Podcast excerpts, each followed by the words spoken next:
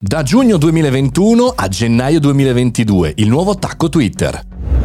Buongiorno e bentornati al Caffettino Podcast, sono Mario Moroni e qui, anche oggi davanti alla macchinetta del caffè virtuale, in vacanza, ci facciamo una bella chiacchierata su una news interessante per noi professionisti, imprenditori e perché no, studenti. Non c'è da star tranquilli per chi lavora in Twitter, perché come avete chiaramente ascoltato, sentito e letto, Elon Musk sta cercando continuamente di rompere un po' le scatole, diciamo così, per questa acquisizione, ma non c'è da star tranquilli neanche per gli utenti di Twitter, perché sembrerebbe che 5 2,4 milioni di account siano in pericolo, siano stati messi a disposizione per il download eh, e cercati in qualche maniera di eh, essere piazzati per 30 mila dollari, un database pieno di utenti, dei nostri utenti di Twitter. La notizia interessante deriva da come è stato trovato questo eh, bug. È stato trovato eh, nel gennaio 2022 grazie a una segnalazione tramite il programma di ricompense eh, dei bug di una vulnerabilità di Twitter. Quindi gli utenti hanno segnalato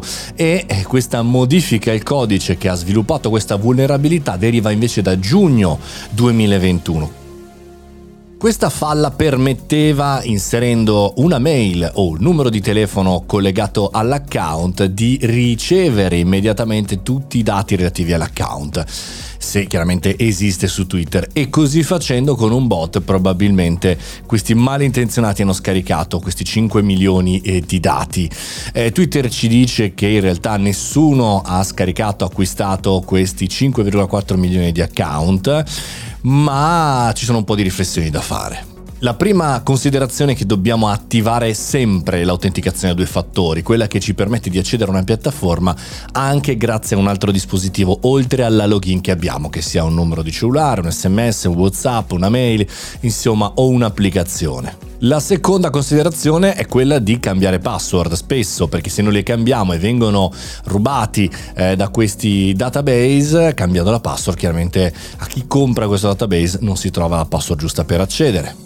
E poi il terzo caso è che tendenzialmente i social sono qualcosa di pubblico.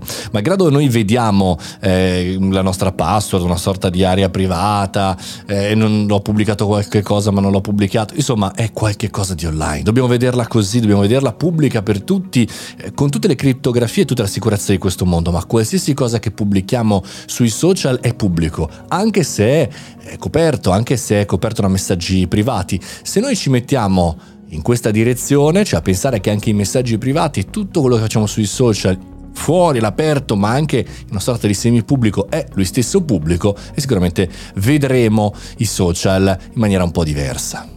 E poi ci aggiungo un più uno, i social sono degli altri, siamo a casa di altre persone che possono spegnerci, accenderci, cancellarci, eh, bannarci, siamo sempre a casa di qualcuno e non è casa nostra. La nostra strategia deve essere anche da altre parti, non soltanto sui social.